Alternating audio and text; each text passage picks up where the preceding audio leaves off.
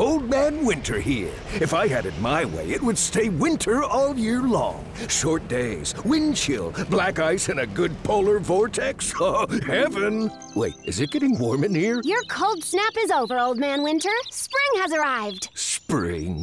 Spring is here, which means it's the perfect time to get away in the Hyundai you've always wanted. Visit the Hyundai Getaway Sales Event, where you can get great deals on all of our award-winning Hyundai models, like the tech-filled Tucson and Kona, as well as the spacious Palisade. Enjoy wherever you go with the peace of mind that comes with America's best warranty and three years or 36,000 miles of complimentary maintenance. But hurry in, these deals won't last. Add more joy to your journey at the Hyundai Getaway Sales Event. Now get 0% APR or up to 1500 bonus cash on the Hyundai Tucson. Now, during the Hyundai Getaway Sales Event. Offers end soon. Call 562 314 4603 for details.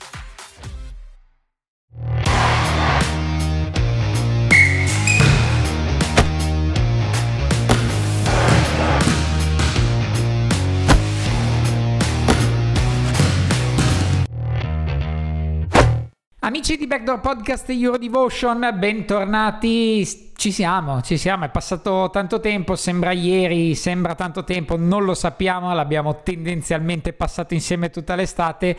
Torna l'Eurolega, faremo un piccolo accenno a quello che è successo nelle varie supercoppe, ma eh, poi andremo su quello che è il tema del nostro podcast e lo sarà per tutto l'anno. Ci sono io, Simone Mazzola, ovviamente c'è sempre con noi Alberto Mazzagaglia. Ciao Alberto il miglior amico della Lega Basket. Ciao a tutti, eccomi qui, mettiamolo in questo modo, ridiamoci sopra, eh, se mi fai evitare di parlare a lungo di Supercoppa forse è meglio. Ma infatti... O magari io... poi Puoi fare parlare di Supercoppa ma con una P sola, quella spagnola. Bravo, bravo, eh. bravo. Infatti io volevo coinvolgerti subito lì perché sei stato a Siviglia e allora io racconterei qualcosa. Come sempre andiamo un po' dietro le quinte, quello che è successo in campo lo possono vedere tutti. Quello che succede dietro magari no, ecco, tu hai avuto il merito e la fortuna di essere lì, quindi raccontaci un pochino.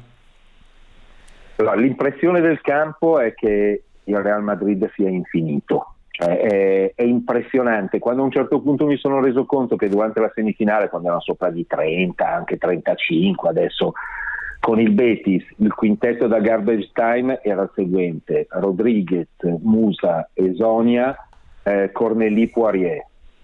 Ecco, eh, insomma, ho pensato a dei vari quintetti di garbage time che ho visto in giro per l'Europa, per l'Italia, ho detto, eh, insomma, non è male. Il Ciacio come playmaker del quintetto quando non c'è più niente da dire, Muta, Esonia, eh, insomma, non è proprio male, è veramente infinito. Hanno, poi hanno una stazza che è preoccupante.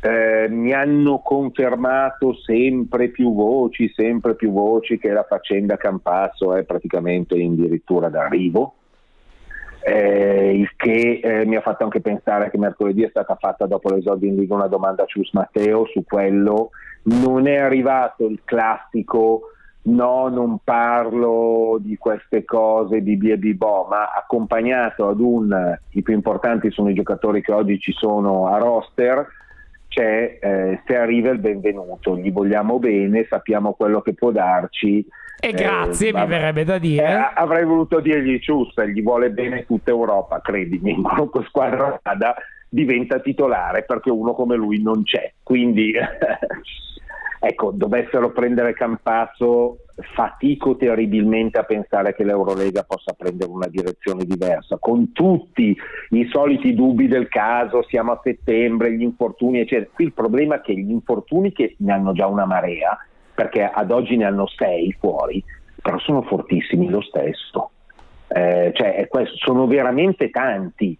Mi viene da dire solo se si rompesse Tavares, per dire, potrebbero subire qualcosa, però se si rompe Tavares, tutto sommato tu hai come pivot titolare Poirier. Eh, ora, Poirier è il pivot titolare sogno di tutte le altre squadre di Eurolega, eh, quindi eh, sono infiniti.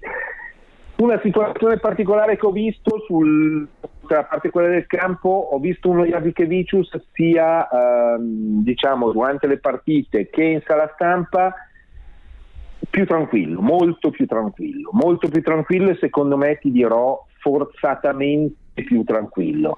Io credo che gli strascichi della finale di Liga, eh, del finale di stagione in generale dell'anno scorso, eh, le parole di Mirotic quando disse abbiamo giocato male ma abbiamo semplicemente fatto quello che ci è stato chiesto dallo staff tecnico, possono aver lasciato eh, qualche insomma mm, qualcosa di, di, di, così nella testa anche dell'allenatore che probabilmente dice mi devo adeguare un pochino a determinate situazioni. Idea mia, se Jasikevicius non è però quello vero Jasikevicius non è un grande allenatore.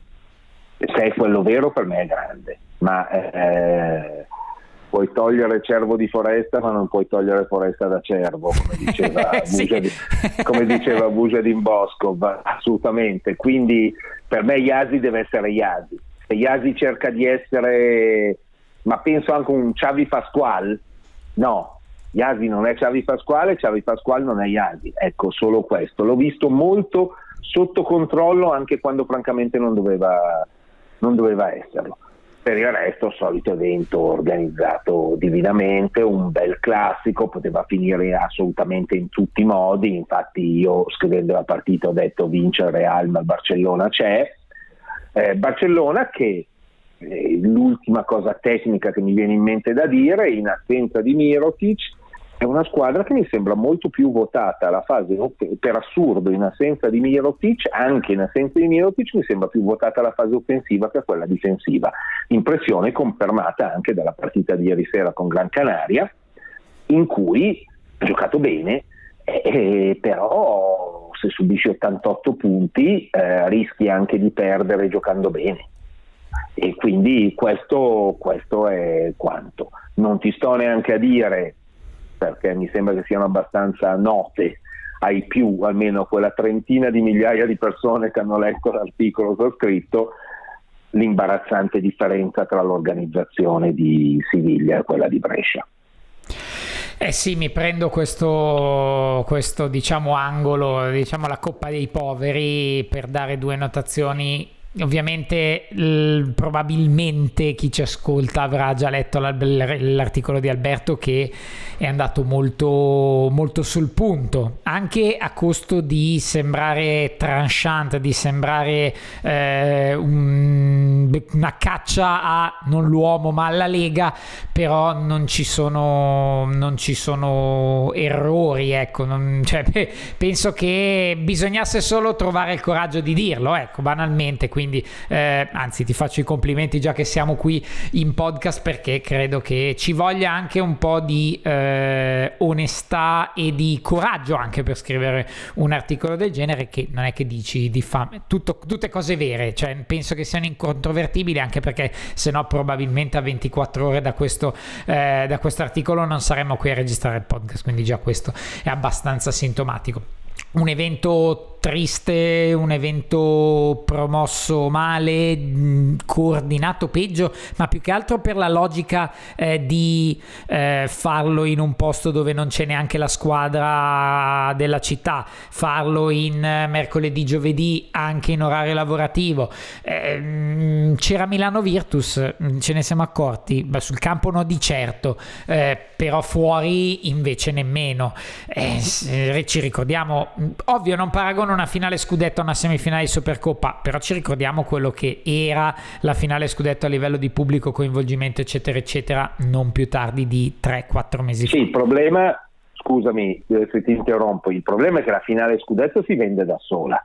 Certo. Una Supercoppa la terza settimana di settembre eh, deve, essere, deve, essere, venduta. E riguardo quello che ho scritto, io ribadisco quello che ho detto in un uh, colloquio che tanto immaginabilissimo con, con la Lega ieri, eh, perché era ovvio che ricevessi una telefonata. Se ho scritto qualcosa di sbagliato, qualcosa di inesatto riguardo ai fatti, sono pronto a smentirmi da solo, uh, errata corrige e vado. Non mi sembra che nessuno mi abbia fatto notare quello. Riguardo alle opinioni, confrontiamoci. Riguardo al fatto di dire un articolo in cui si scrive solo merda, si getta solo merda, sulla pallacanestro italiana e no ragazzi, non è così, perché ci sono sotto 7 o 8 proposte, idee eh, che mi sembrano di facilissima realizzazione e quindi non è solo gettare merda, è criticare, come credo abbiamo il diritto di fare, e fare anche delle proposte. Questa credo che sia la differenza rispetto a tante cose. Devo dire che risultati incredibili ottenuti da questo articolo, non pensavo, ma non pensavo neanche a un decimo di tutto ciò, però le 30.000 persone che l'hanno letto, 30.000 a oggi è incredibile, cioè 10.000 solo stamattina, io ho ricevuto eh, due voci di dissenso su 30.000. Una era della Lega e un'altra su un articolo che è stato scritto su un noto sito con il quale non mi interessa fare nessuna, nessun tipo di polemica, anche perché è giusto il dissenso, cioè io non è che cerchi la totalità dei consensi, assolutamente, non mi interessa, però quello che mi ha impressionato è che da tanti ambienti, e tu hai detto una frase ci vuole coraggio, permettimi una critica anche a questa cosa, ma che coraggio ci vuole a scrivere la verità? Secondo me ci vuole molto più coraggio a scrivere delle balle. Io, eh, però tu non hai idea di quanti messaggi in privato io ho ricevuto di gente che frequenta determinati ambienti della pallacanestro anche molto in alto, che privatamente mi hanno detto eh, ti esprimo tutta la mia stima per il coraggio che hai avuto a scrivere tutto quello che tutti noi pensiamo. Ecco, questo è da un lato imbarazzante, dall'altro sono molto contento perché metti caso che si muova qualcosa, metti caso, non lo so, spero, spero, perché peggio di così non si può fare.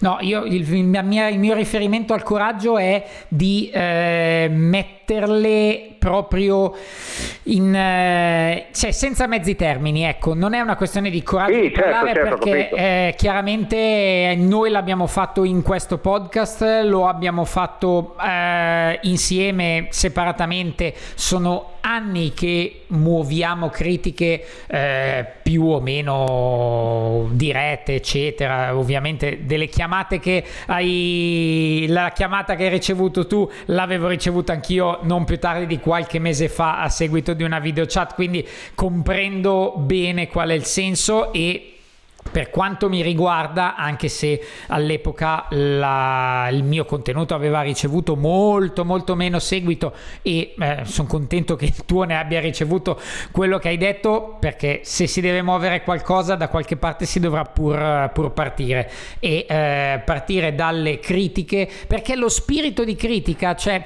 la questione è che non si accettano le critiche, eh, è quella la cosa veramente drammatica perché quando si parla bene tutto a posto, quando non si parla bene e si critica in maniera costruttiva è perché io sono il primo a odiare fermamente le critiche fatte così, tanto per la Lega Basket va male, allora tutto quello che fa la Lega Basket va male. No, bisogna fare delle critiche costruttive e noi abbiamo, mi sento di parlare per entrambi, abbiamo sempre cercato di farlo.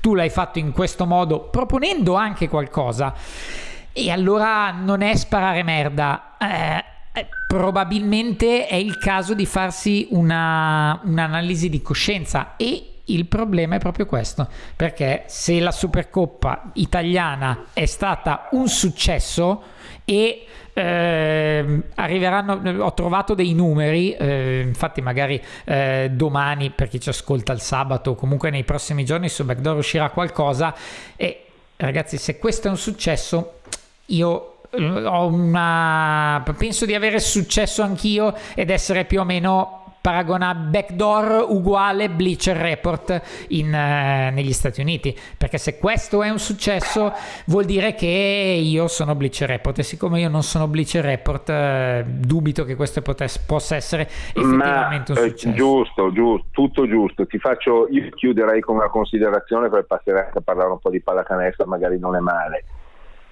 in tutto questo si sta parlando della Lega perché è organizzatrice eccetera eccetera. A parte la mia parere mio in Lega c'è del buono questo lo dico assolutamente e spero di avere modo di dimostrarlo. Non voglio essere criptico però in Lega c'è del buono. Ma eh, la domanda fondamentale è la Lega che potere ha? perché qui stiamo parlando di una Lega anche quando io faccio, forse lì sbagliando il paragone con la Liga ASB, la Liga ASB mh, posso dirlo tranquillamente, prende per le palle Barcellona e Real Madrid, per essere chiari, per fare un esempio che sia chiaro, ok? Perché se organizza qualcosa Barcellona e Real Madrid vanno dietro, perché la Liga sta sopra, sta sopra. Noi siamo sicuri che la Lega e il suo presidente, il dottor Gandini, abbiano lo stesso potere. Ecco, eh, preferirei non andare oltre. Grazie, basta così. Visto che questo podcast è di Eurolega. Old Man Winter here. If I had it my way, it would stay winter all year long. Short days, wind chill, black ice, and a good polar vortex. Oh, heaven! Wait, is it getting warm in here? Your cold snap is over, Old Man Winter. Spring has arrived. Spring. Spring is here, which means it's the perfect time to get away in the Hyundai you've always wanted. Visit the Hyundai Getaway Sales Event, where you can get great deals on all of our award winning Hyundai models, like the tech filled Tucson and Kona, as well as the spacious Palisade. Enjoy wherever you go with the peace of mind that comes with America's best warranty and three years or 36,000 miles of complimentary maintenance. But hurry in, these deals won't last. Add more joy to your journey at the Hyundai Getaway Sales Event. Now get 0% APR or up to 1500 bonus cash on the Hyundai Tucson. Now, during the Hyundai Getaway Sales Event. Offers end soon. Call 562 314 4603 for details. Proviamo a buttarci un pochino. Finalmente, Oh, finalmente. Che poi Oh. anche lì, se Sparta piange a Atene, non è che rida esattamente. eh, Però vabbè, eh, pensiamo a quello che sarà il campo e eh, proviamo a, come facciamo ogni anno, dare qualche award pre, preconfezionato prima che si alzi la prima palla 2 perché poi siamo fa- bravi tutti e io pensavo, io dicevo, noi tutti gli anni facciamo le- i nostri pronostici Pronostici poi non sono pronostici, sono considerazioni guardando quello che è successo nell'estate. Allora, veramente direi abbastanza lapidari, magari metteremo lì la rivelazione, la delusione, quali saranno le nostre Final Four, chi rimarrà fuori dai playoff, insomma, facciamo un po' così un botta e risposta. Parto da te e ti chiedo, secondo te quale sarà la rivelazione della prossima Eurolega, la squadra che a fari spenti magari farà più di quello che deve, tanto ci sarà, quindi dobbiamo dirne una. Il Monaco che va alle Final Four e se non vince l'Eurolega ci sta vicino. Mm, Ecco, così. Eh, io ci credo moltissimo, dico tifo spudoratamente Monaco questa stagione perché sarebbe, spiego anche il perché, oltre va bene, eh, tanto quelli che ci seguono lo sanno, chi legge Eurodevotion lo sa, il mio amore per la follia di Mike James assolutamente, per suo- quel suo modo di autodistruggersi quando in una situazione in cui potrebbe essere perfetto. A me piacciono questi esseri umani imperfetti, ecco, molto più di quelli perfettini, quindi eh, per quello sarei felice per lui, ma sarei felice per la costruzione di squadra con talento ed atletismo, un tipo di pallacanestro che manca da tanto tempo in Europa e che mi farebbe estremamente felice se avesse, eh, se avesse successo. Con questo non sto facendo un pronostico folle perché non ho detto lo, lo Zalgiris, ho detto il Monaco che è una squadra che è andata a due minuti dalle Final Four già l'anno scorso e che quest'anno mi sembra largamente più forte perché hanno perso due in back e a parte Bacon doveva scegliere altro che andare a farsi allenare che a farsi allenare eh, era una scelta d'ora da poco cazzata no, questo era normale perso in Bacon d'altra parte però sono arrivati una serie di giocatori. Il primo che mi eccita di più è Blossom Game e che secondo me sono una più importante. Quindi dico, dico Monaco è il limite del cielo Ci sta, ci sta, è assolutamente, assolutamente condivisibile. Io mh, ho, ho dei dubbi, nel senso, vado con il Panathinaikos, nel senso che farà meglio di quello che ci si aspetta. È una squadra che mi piace, Mm, ni. Eh, Cioè, invece, invece che la mia 17 farà meglio lo metti alla 16 Eh, eh, invece, sai che è una squadra che mi piace? No. Eh, è una squadra che gli darei due lire? No, assolutamente. Non so perché ho questa, questa sensazione latente che proprio per questo motivo hanno il coach giusto e quindi daranno del filo da torcere a tutti. Poi se finirà decima, dodici, non lo so. Ma io ho questo sentore che daranno fastidio a tanti. Poi è una squadra che secondo me, a livello di talento, di eh, possibilità, 14-15 massimo, cioè probabilmente. Però non lo so, è una sensazione assolutamente non corroborata né dal roster, che ho detto piacermi sostanzialmente poco, però, però boh, eh, lo metto lì. Mentre l'anno scorso ero sicuro del Maccabi, proprio me lo sentivo che poi vabbè eh, la stagione è stata un po' particolare ma fondamentalmente senza le russe sarebbe finito molto molto più indietro. Però mi sento di non aver completamente sbagliato il pronostico. Quest'anno la sparo veramente grossa. Vado, vado io con la delusione. E io sparo anche qui grosso la, vado grosso. Lo so cosa dici. l'Olympiacos eh, non ripete so. la, la stagione dell'anno scorso.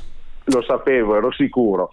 So, se, secondo me l'Olympiacos non ripete la stagione dell'anno scorso perché secondo me l'anno scorso è, tutto, è andato tutto troppo bene. E un anno succede due secondo me no e non sono così attrezzati per rimbalzare da determinati problemi. Il mio vi, apro le virgolette molte chiudo le virgolette bust è l'Olympiacos il tuo?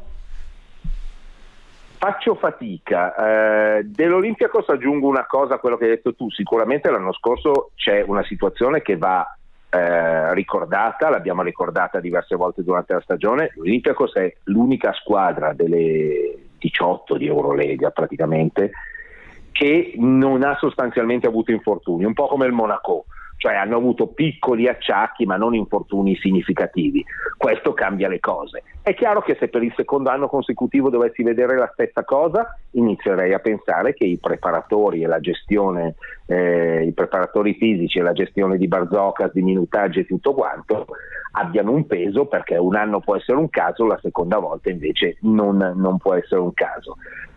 Sulla delusione io faccio veramente fatica, penso, non, non riesco a dire delusione, però a oggi, senza un playmaker puro, perché l'operazione Dante Exum è bellissima da dire, sarà la nostra point guard, temo che ci siano un po' troppe aspettative sul Partizan. Non la definisco delusione, perché non la definisco assolutamente delusione, però oggi nel gruppo, diciamo, io divido l'Eurolega in quattro fasce, in quel gruppo al fuori dei playoff, quello che lotta sostanzialmente per, il, per l'ottavo posto, in cui io, io metto Bologna, eh, metto il Maccabi, eh, metto il Partizan e metto il Bayern, di queste quattro squadre, è quella che al momento io vedo un po' più indietro. Mi taglierei la lingua a dire una cosa del genere eh, di una squadra allenata da Obradovic, che per me è molto più di una divinità, è l'Olimpo nel suo insieme. Però eh, credo che ci siano un po' troppe aspettative, sento troppa gente dire, eh beh, allora siccome c'è Obradovic sono playoff. Sì, c'è Obradovic, però c'è anche un asse play pivot, perché per il resto molto bene, che eh, mi fa pensare, tant'è che insomma, non è difficile pensare che la squadra che abbia messo qualche dubbio in testa a Campasso prima di tornare al Real Madrid sia il Partizan, eh? questo ve lo dico con una grandissima certezza. Obradovic ci sta provando, non ci riuscirà credo, ma eh, l'idea è quella perché se ne rende conto benissimo. Quindi non delusione, un po' troppo aspettative rispetto a a quello che eh, si crede più che altro per la presenza di Obradovic. Per me Partizan abbondantemente dietro la Virtus per quanto mi riguarda, per quanto eh, posso vedere oggi di come costruzione della squadra e eh, gestione di una potenziale, cioè di una competizione veramente tostissima. Per me meglio la Virtus del Partizan al momento. Poi vedremo chiaramente perché quel campo sarà, sarà l'ultimo, l'ultimo, Ma ti dico anche meglio anche il Bayern. Sì. Anche perché tanto quello l'abbiamo già detto, non ci facciamo eh, no, basta, eh, adesso basta. Trinchieri numero 8, Trinchieri fa i playoff. Voglio arrivare a fine stagione e dire ecco, sopravvalutato la squadra di Trinchieri ma per il terzo anno non mi faccio più fregare dal trinca, eh no, basta, basta. Basta, basta. No, no, no, no, non ci caschiamo più, anche perché e poi ovviamente adesso la sopravvaluteremo, finirà quindicesimo perché sarà sicuramente così e poi ci viene a bussare alla porta e dice ragazzi potete continuare a ignorarmi? No, no, mi ha fatto ridere. Ho sentito in settimana il podcast di Donata Surbonas che parlava di. Eh, hanno fatto il ranking, lui e i suoi due colleghi, e a un certo punto arrivati al Bayern, perché tanto anche loro hanno messo questo gruppo di squadre, Maccabi, Virtus, Partizan e Bayern, hanno aggiunto Valencia un pochino dietro lì per la lotta per l'ottavo posto, come se sette poi fossero strasicure, però lo pensiamo certo. un po' tutti di fare i playoff e a un certo punto hanno detto dove metti il Bayern di Trinchieri? Ma ottavo, anche davanti sicuramente, magari davanti a una di quelle più forti che buca la stagione. E dice, e se il Bayern non l'allenasse Trinchieri? Ma 12, 13, 15, 17, bellissima come cosa. Cioè stiamo ripetendo più volte, è un genio. Ma eh, oh, se abbiamo questa considerazione, però rispondi tu, dai, ti metto un po' in difficoltà quindi stiamo parlando del miglior allenatore di Eurolega. Eh, perché se parliamo di una squadra in cui siamo tutti d'accordo che siccome c'è lui è una squadra da playoff, se non ci fosse lui sarebbe una squadra da retrovie di Eurolega, eh, stiamo parlando di, di, de, del miglior allenatore, anche perché potremmo girarla. Jasikevicius o Messina o vabbè non, in questo momento non c'è, o i Tudis, se allenassero il Bayern, dove arriva il Bayern? Eh vabbè, ma alla fine chi vince è il migliore, cioè alla fine è il campo che conta. Tutte queste belle storielle qua. Allora, poi sul sesso degli angeli e chi è il miglior allenatore di Eurolega lascio a voi avere ognuno la propria idea. Io ritengo che eh, ci sono degli allenatori che sono fantasmagorici nel fare nozze, le nozze con i fichi secchi. Se dovessi fare un parallelismo NBA dico Larry Brown che cavava il sangue dalle rape. Eh, il Bayern Monaco e Trinchieri sono allo stesso, esattamente allo stesso livello. Un dirigente, secondo me, pazzesco che fa le nozze con i fichi secchi è Nicola Alberani. Eh, la, la domanda che ci facciamo molto, molto spesso è: ma perché Trinchieri? Non può allenare un Barcellona, un Olimpia, una... e vederlo, cioè io vorrei veramente vederlo allenare una squadra che ha la pressione dei risultati, il roster per vincere, eccetera, ma non perché non mi fidi di Trinchieri, perché è proprio una curiosità mia personale. Io vorrei vedere se riuscisse a fare quello che fa con il Bayern, con l'Olimpia, il Barcellona giochi per arrivare secondo, ma all'1 di ottobre, senza ombra di dubbio. Poi non è così automatica la cosa, però io voglio vedere, mi piacerebbe tantissimo l'anno prossimo dire Trinchieri allena il Real Madrid eh, di Rodriguez e compagnia cantante e vediamo. Poi, migliore allenatore di Eurolega non lo so, sono gusti e vanno bene tutti. Io sono sicuro che Messina col, uh, col roster del Bayern magari non riuscirebbe a fare quello che fa con dei roster più blasonati. Magari è anche valido per Trinchieri. Sinceramente, non lo so. È difficile. Mi piacerebbe tantissimo vederlo in un top team per capire davvero non se è il migliore, non se è il peggiore, ma con delle situazioni diverse. Perché a Bamberg era un conto, col Bayern Monaco è un conto. Bisogna ammettere anche che giocare a fari spenti ogni tanto è più facile.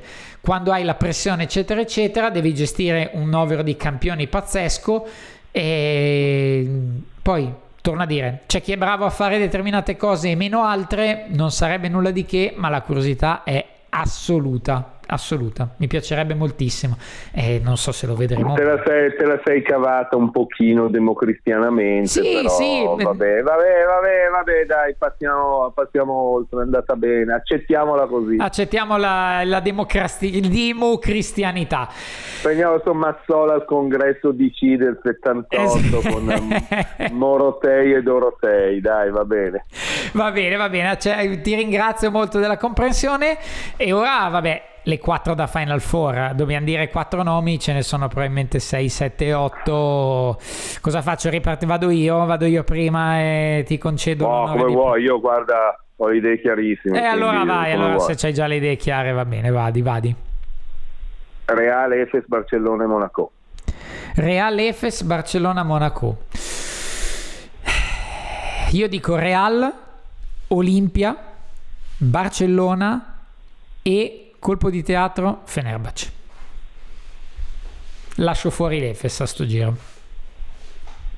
Eh, che mica leggera. Poi ti dico, si può fare un ranking sulla stagione regolare, parlare oggi di Final Four, sì, per il livello giustamente, per le aspettative che abbiamo, si può dire tutto, ma è ampiamente dimostrato che infortuni da una parte, ai quali lego però, io eh, vorrei sfatare il mito che gli infortuni siano solo questione di fortuna o meno, perché uno scontro di gioco sfortunato è una cosa, determinate altre cose invece sono anche figlie di errori di gestione. Io su questa cosa, eh, cioè io chi parla solo di sfortuna nel caso degli infortuni secondo me, mh, allora se è un addetto ai lavori che li subisce, eh, tira l'acqua al suo mulino e basta. Eh, se è un tifoso eh, non è informato di come, succede, come vanno le cose, perché un 10% di infortuni è dovuto a eventi eh, infausti, inattesi, l'altra parte ha una ragione eh, più o meno eh, remota eh, dovuta a fattori di preparazione, overloading e tutto quanto. Quindi eh, un, comunque un infortunio, lo stato di forma, tutto quanto, la, l'impegno profuso per arrivare a vincere le coppe nazionali, non dimentichiamo neanche quello che sono esattamente due mesi e mezzo, due mesi prima dei playoff di Eurolega e tre mesi prima delle Final Four di Eurolega, quindi ci sono squadre che possono dover, tra virgolette, puntare anche a quell'evento. Faccio un esempio, il Barcellona, dopo aver perso la finale di Liga, dopo aver perso la Supercoppa, francamente ha dei doveri maggiori rispetto al Real Madrid nella Coppa del Re che si giocherà a Badalona. Quindi forse il doversi preparare al 100% per quell'occasione può portare poi a un decremento della forma successivo. Ecco, quindi tutte queste valutazioni, dire le squadre Final Four sì, le diciamo perché abbiamo delle idee, però oggi avere certezze, cioè, è dimostrato che non ha, che non ha nessun senso, cioè francamente non ha nessun senso. Più, mi sembra più logico dire chi potrebbero essere le prime quattro alla fine della stagione regolare. Ecco, perché guardando i roster, la lunghezza, la profondità, l'atletismo, la fisicità, potrebbe essere più facile dire sì, per questa squadra, anche se dovesse subire le, questo, questo e quello, su 34 partite afferma la sua superiorità. Poi giustamente eh, tu dici Fenerbahce, figurati, sarei felicissimo anche in quel caso. Eh, per ovvie ragioni di stima verso alcuni personaggi che ci sono sul Bosporo. Esatto, e ovviamente alla luce delle nostre quattro chiudiamo dicendo, va bene, queste sono le quattro nostre da Final Four, le altre quattro che vanno ai playoff, che forse è un pochino più semplice perché Final Four è veramente un gioco stilistico, come dicevi tu, eh, possiamo sparare quattro monetine e le mettiamo, le mettiamo dentro con uguale attendibilità. Ecco, oltre alle quattro che abbiamo citato per le Final Four, le altre quattro che vanno ai playoff? Beh, per me ci sono le, sulla carta ci sono le magnifiche, quindi le quattro che ho detto, più Olympiacos, Olimpia, Fenerbahce, nell'ordine che volete, e per quel famoso ottavo posto per me c'è un quartetto in lotta, che è quello che ho detto all'inizio, cioè Maccabi, Partizan, Virtus e Bayern, la, il mio gettone va sul, va sul Bayern.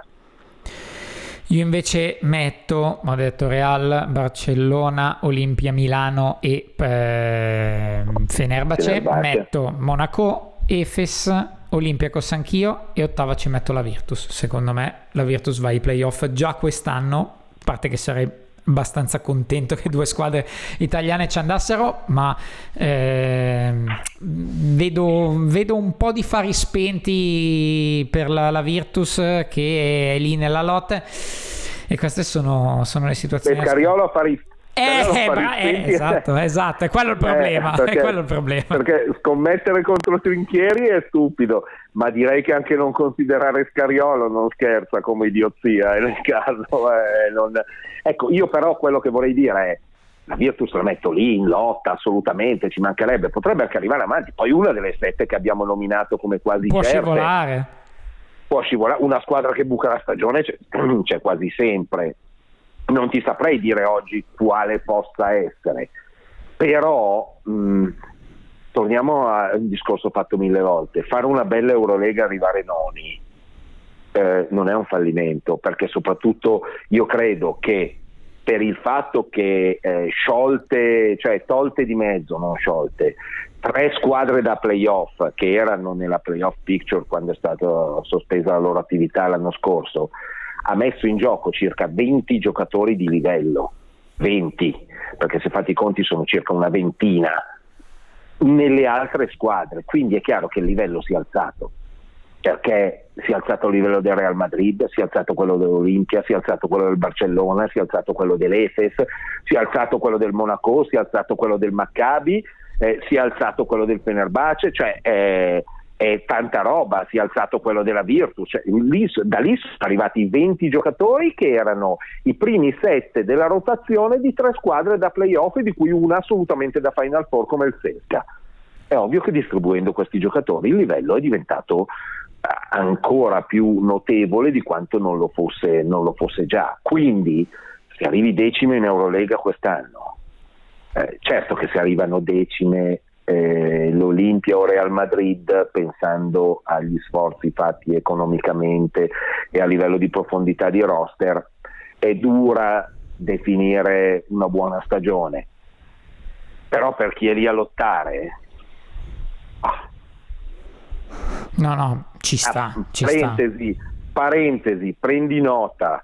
oh, tradimento, Shabazz Napier non è più il mio idolo. Attenzione, attenzione. Sostituito da ieri sera da Marcus Howard. Eccolo, lo sapevo. Guarda, io quando ho visto gli highlights stamattina lo sapevo. Ho detto adesso questo qua mi ci casca un'altra volta. Ok, Che poi mi è va sparito. bene, stagione Dico- è finita per Howard. ok. Dicono infortunato, dicono infortunato perché sarebbe scivolato, ma non c'è immagine nessuna scivolata.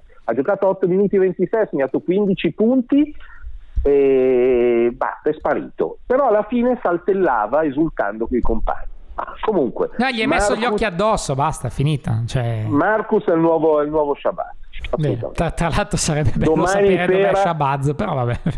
Fo- esatto, dov'è Shabazz? Potremmo fare una puntata su quello. Esatto. Ma domani sera, se sta bene, ore 20 al Palau, c'è un Barcellona-Bascogna, già la seconda giornata, che insomma vedere, vedere Marcus che mi porta a scuola alla Provitolo Jokubaitis non mi dispiacerebbe. Voglio bene alla Provitolo Jokubaitis, però vorrei vedere, vorrei vedere Yasi Viola al diciassettesimo punto in 5 minuti di Howard. Forze nuove, cercasi forze nuove e nuovi idoli da, da eleggere. Questo è il, nostro, è il nostro motto della prossima stagione. E infatti ci arriveremo. Diciamo che cioè, a posto- a proposito di arriveremo, ci siamo arrivati. Ormai siamo veramente pronti per una nuova stagione di Eurolega. Diciamo, c'è mancata.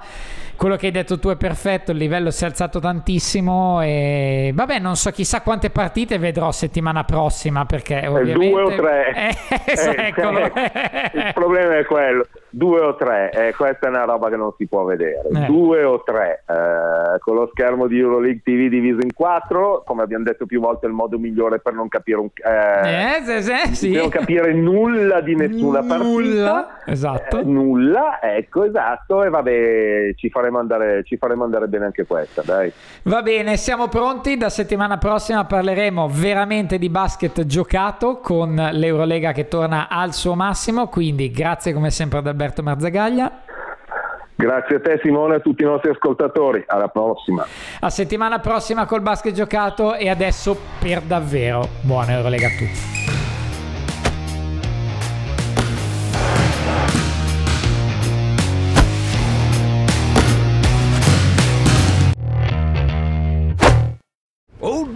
Winter here.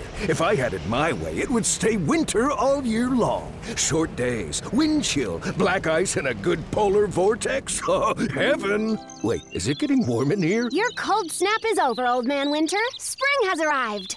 Spring. Spring is here, which means it's the perfect time to get away in the Hyundai you've always wanted. Visit the Hyundai Getaway Sales Event, where you can get great deals on all of our award-winning Hyundai models, like the tech-filled Tucson and Kona, as well as the spacious Palisade. Enjoy wherever you go with the peace of mind that comes with America's best warranty and three years or 36,000 miles of complimentary maintenance. But hurry in, these deals won't last. Add more joy to your journey at the Hyundai Getaway Sales Event. Now get 0% APR or up to 1500 bonus cash on the Hyundai Tucson. Now, during the Hyundai Getaway Sales Event. Offers end soon. Call 562 314 4603 for details.